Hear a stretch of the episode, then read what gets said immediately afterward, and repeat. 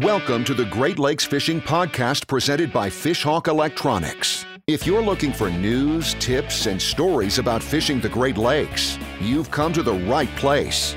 And now, your host, Chris Larson. Hello and welcome to the Great Lakes Fishing Podcast. Today we're joined by Captain Chris Ingalls from Tangled Tackle Fishing on YouTube and Dark Blue Charters out of Manistee, Michigan. The topic is simple Chris Ingalls breaks down his top tips for catching more fish. These include keeping a logbook, dating your waypoints, and knowing the seasonalities of your area. Captain Lance Valentine is my co host for this episode. The buzz is already, you know, starting around the shops and whatnot. You know, people wanting to start getting geared up for the upcoming season. I, I, if this coming season is anything like the last two, that's the reason people are starting to get really excited because we got we've had some really good fishing yeah, that's a good thing, and that's what we've got you on. So one of the things that uh, if people who don't know who you are, uh, you've got the Tangled Tackle Fishing YouTube channel, and you kind of do like a seminar basically every week where you really kind of get into the details on stuff for people, and it's been incredibly popular. Your YouTube channel is doing super well, and just it's it's just interesting stuff. Um, one of the videos that you recently put out was how to catch more fish that seems really basic and really simple. It sounds like, yeah, okay, let's talk about that. But uh, right. it's one of those things that everybody wants to know how to do. And it's one of those things that there's a lot of different things that go into that. So why don't you give us a, a you know, we've got 15 minutes. Your video was, uh, you know, like 45 minutes, but why don't you just kind of give us a bird's eye view of what that was all about? Yeah, no problem. And thanks for having me on, guys, and the nice comments. I do appreciate it. So, yeah, I do run the the uh, YouTube channel Tangled Tackle Fishing. We've been out for about five years now. We got a great group of people following. And you're right, every Sunday night at 7 p.m. we do a live stream and we cover a lot of different topics. So thank you for bringing that up. But uh, these are the things when I first started salmon fishing over 20 years ago. These are the things that I had no clue would affect the way the fishing is. Now, I grew up walleye fishing, pike fishing, bass fishing, pan you know, anything like that, not salmon fishing. So these were the four things when I was finally lucky enough to learn them. And you never stop learning these things. But these were the four things that really the light bulb went on for me. So I'll I'll go over the four things, and then if you want to get into more detail, I'm happy to do that. Let's do that. Okay, so the fourth thing I got the the seminar actually up on my screen right now. I streamed this last Sunday, but uh, the first thing is ghost town. You're you're fishing in an area where there's no fish, or the fish that are there are just not active. And I, I put that first because that is probably the most common thing day to day to day to day. And everybody wants that that magic formula where hey, I go I go put my boat down on this coordinate and I troll in that direction. I'm guaranteed to get 20 fish, and that just doesn't happen. Every day the fish turn off. Every day the fish move. So that's that's one of the most common things. The second thing is uh, speed and direction, and currents playing that as well different speeds, and of course that big banner behind you that says uh, "Fishhawk." Am I reading that right? That's what it says. I got my sticker up right there. But that was that was such a game changer for me to figure out speed, direction, currents, temperatures. The Fishhawk is an absolute game changer, and there, there's nothing like it on the on the market that's going to do a better job for you. So that's number two: speed, direction, and currents playing that as well. Number three is you're you're fishing the wrong temperature, and I alluded to that already in number two. But you're out you're out of the temperature that the fish want to be in at that time, or that they're feeding in at that time. And then number four, and this is the last thing I change on a daily basis. I will go back and look at the those first three things before I go anywhere near touching number four. Number four is color selection, lure selection. I will go back and I will try to dial in my boat, dial in my speed, dial in my temps long before I'll start changing up my baits. Yeah, very good. You know, Lance and I are looking at each other. Lance is chuckling over here, not not because what you're saying is wrong, but basically, you know, he he's taking what you've got in four into eight, but essentially what you guys are saying is the same thing. So yeah. that tells us maybe that that you guys know what you're talking. About. And I, I, watch a lot of Chris's stuff. He does he does a great job on his YouTube stuff. So thanks, Lance. Appreciate um, that. I, I, it's really cool. You know, it, it's so funny. You talk to anglers. You come to a, a, show like this, and everybody wants you know the, the latest bait and the latest color and this and that. And you're like, guys, that's not what it's about. And when you sit down and talk to good anglers, just be in the right spot. Do do everything wrong with the wrong stuff just be in the right spot. You've got a chance at least, right? It, it, it, in trying to get people to to not think backwards, right? To start worrying about where you are before you worry about what you're fishing with. Yeah, definitely. yeah, like I, like I said, the last thing I do is change my colors. I look at everything else long before I do any of that. I don't go mad scientist on my rigs, and I don't change up my stuff that often. So Lance uh, kind of spelled out how he goes about finding fish on the Detroit River, and we talked about kind of an analogy with hunting and how that works with scouting.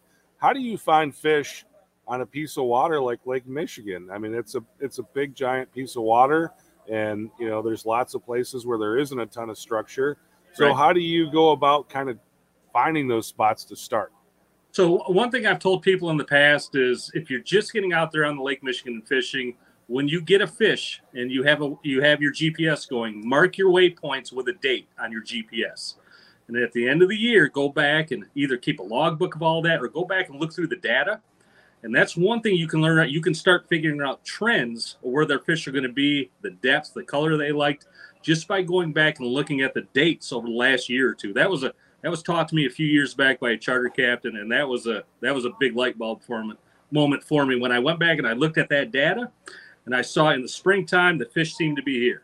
In early summer, the fish seemed to be here at this depth, and they like this color. At fall or early fall, late summer, they liked here, and so on and so on. So that that was a big thing for me. Um, a couple other things you can do is just talk to people.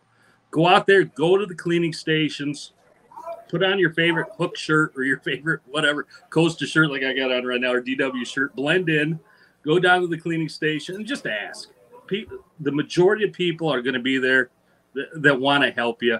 You're going to get one or two. They're going to give you the cold shoulder, but the majority of people out there will give you some decent information. Bait shops are another great place make a circle of friends that you can you can interact with start a text group networking is huge if i'm not on fish and i got three or four people that i can call and they say hey the fish are here if you just come over here or if i'm on fish i'm letting people know networking without networking i mean i'd say the majority of charters out there are just running around in circles we all talk to each other so that's that's really the most basic things you can do to just start getting the information that you need. We got a question coming in here from Brian Nichols, and it was something I talked about uh, moments ago, but uh, he, I think he's just looking for a little more clarification here.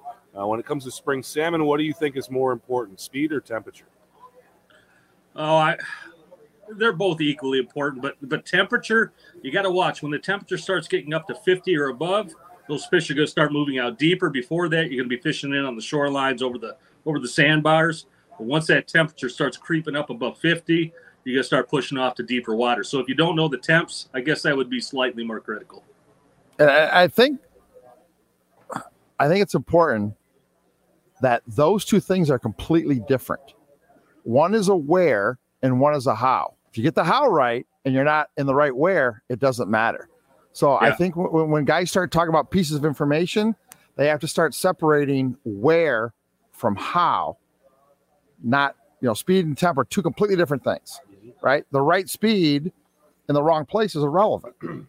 so you, you got to start thinking about the where part and the how part separately. I, I want to ask. I want to ask Chris a question. Sure. So you talked you talked about keeping good records, which which I, I love to do. So on the Detroit River, I have a migration that I know the fish are going to do one, two, three, four, five, six, seven, eight in that order. Every year, though, when I get there, they're somewhere different in that process. But once I figure it out after three or four days, then I can follow the fish the rest of the year.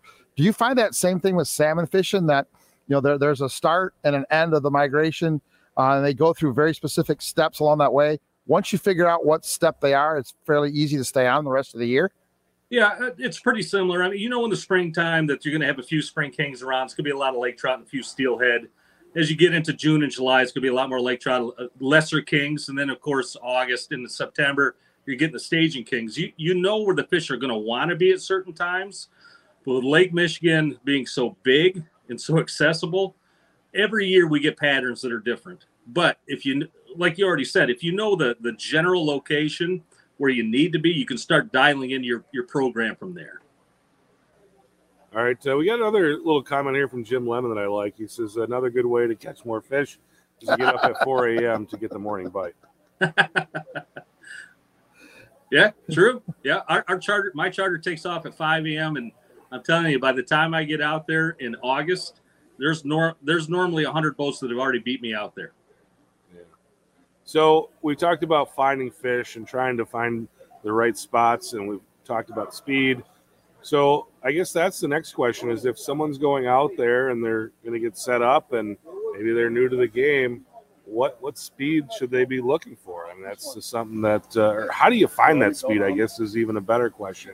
Well, um, how do you find the right speed? Banner hanging behind you. If, if you don't have a Fishhawk down there on your probe, or a probe down on your on your cannonball, you're really just guessing anyway.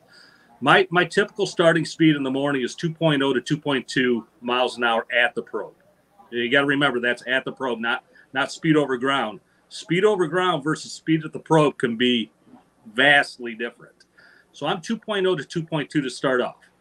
I like to take my boat in the morning, keep it on a nice straight track, as the sun starts coming up more and more, I, I like to start zigzagging, moving into different depths, varying my speeds, varying my presentations, and I let the fish just talk to me. If I'm if I'm getting bit all the time on my outside boards when I'm making a turn, I know that they might want a little faster speed. Vice versa, if I'm getting bit on the inside boards on a turn, they might want a little slower speed. But there's nothing wrong with starting off at about 2.0 to 2.2 for your morning bite. That's a real good general speed that works for me almost daily. All right. So I think we've gone over location, we've gone over speed, we've gone over temperature. Now we'll get into the, the part that everybody likes to talk about. what new color do I need to buy? right. So you want to talk about lure selection? Yeah, let's do that. All right, we can do that. I'll, I'll skip down here to number four. So I already said this. Um, I have an A group of lures and I have a B group of lures. My A group are things that have caught fish for me in the past, whether it be a, a flasher fly, a flasher meat rig, a plug, a spoon.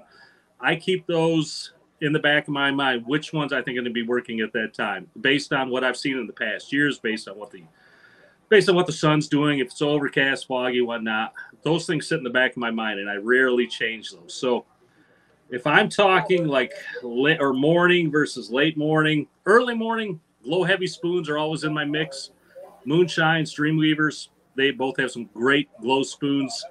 Um, Moonshine regular and RV super slim spoons, flashers with glow, uh, with glow properties, glow plugs. And early in the morning, I'm about a 70 30 ratio, which means that uh, I'm more, I'm about 70% spoons versus about 30% uh, otherwise, which would be a flasher fly, meat rig, whatnot. As the uh, as it gets mid to late morning, my ratio changes normally 50 to 50, 50% spoons, 50% meat rigs or others. And I start working down into deeper waters. You know, as the sun comes up more and more, those kings want to find that colder water. They're not actively actively feeding as much. They're going to look uh, to go take a break, take a little siesta with their full bellies. They're going to work down the deeper water columns. Um, I really, I really depend on darker colors in those in those deeper depths. Blacks, reds, purples, and blues seem to work really, really well. Big paddles, the big Dreamweaver 11 inch paddles with a long lead, at least a 35, 36 inch lead, with a good juicy fly into that thing. That thing can pay off for you almost daily in those deeper depths. But like I said, I'm about 50 50 at that time 50% spoons versus 50% other things. And I'm starting to fish more and more down past the thermocline, uh, where I'm probably more like 80% down in the thermocline or below and 20% up above it looking for a straggler. All right, Jim Lemon's got a question here. Uh, he'd like to know with rot- rotating attractors, how do you keep them from twisting up the main line? Good swivels. Uh, good swivels pay off. I run all Dreamweaver swivels. They do great.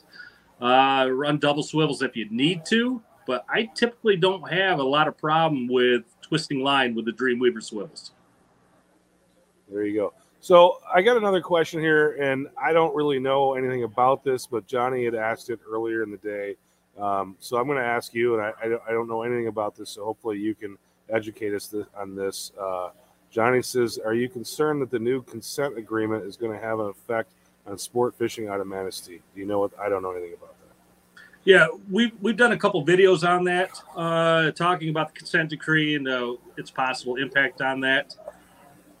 You know, it's really easy to, to start running around and telling everybody the sky is falling right now, and we really don't know much about it. There are some concerns out there, and I share a few.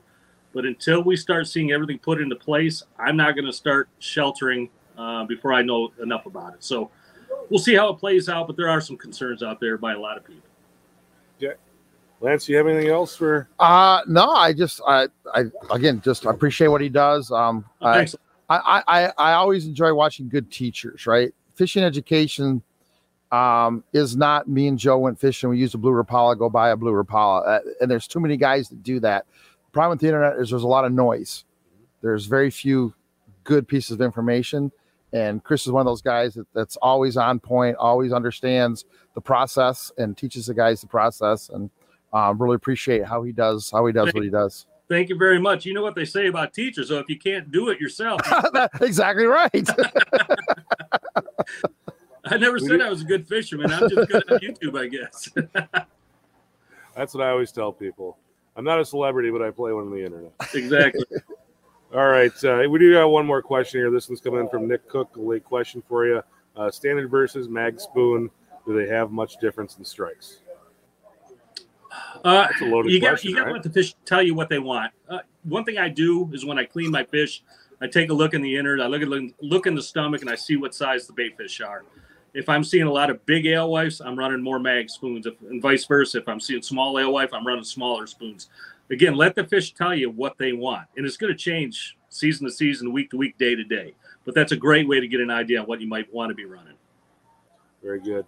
If you want to learn more about salmon fishing, again, Tangled Tackle Fishing on YouTube, great place to go. Chris, basically, like I said, he does a seminar on on uh, his YouTube channel, and does a lot of Q and A stuff there and lets people ask questions just like what we're doing here and just kind of sits down and and teaches the science of and he does it right. Yeah, he, he teaches awesome it right. Job. So, Thanks, so guys, appreciate that. Yeah, if you're looking for more information, head over to the Tangled Tackle Fishing YouTube channel. Chris, uh, thanks so much for joining us on the show tonight. My pleasure, guys. Anytime. You take care. Be safe. Thanks for listening to the Great Lakes Fishing Podcast presented by Fishhawk Electronics. For more information on fishing the Great Lakes, visit our blog at fishhawkelectronics.com.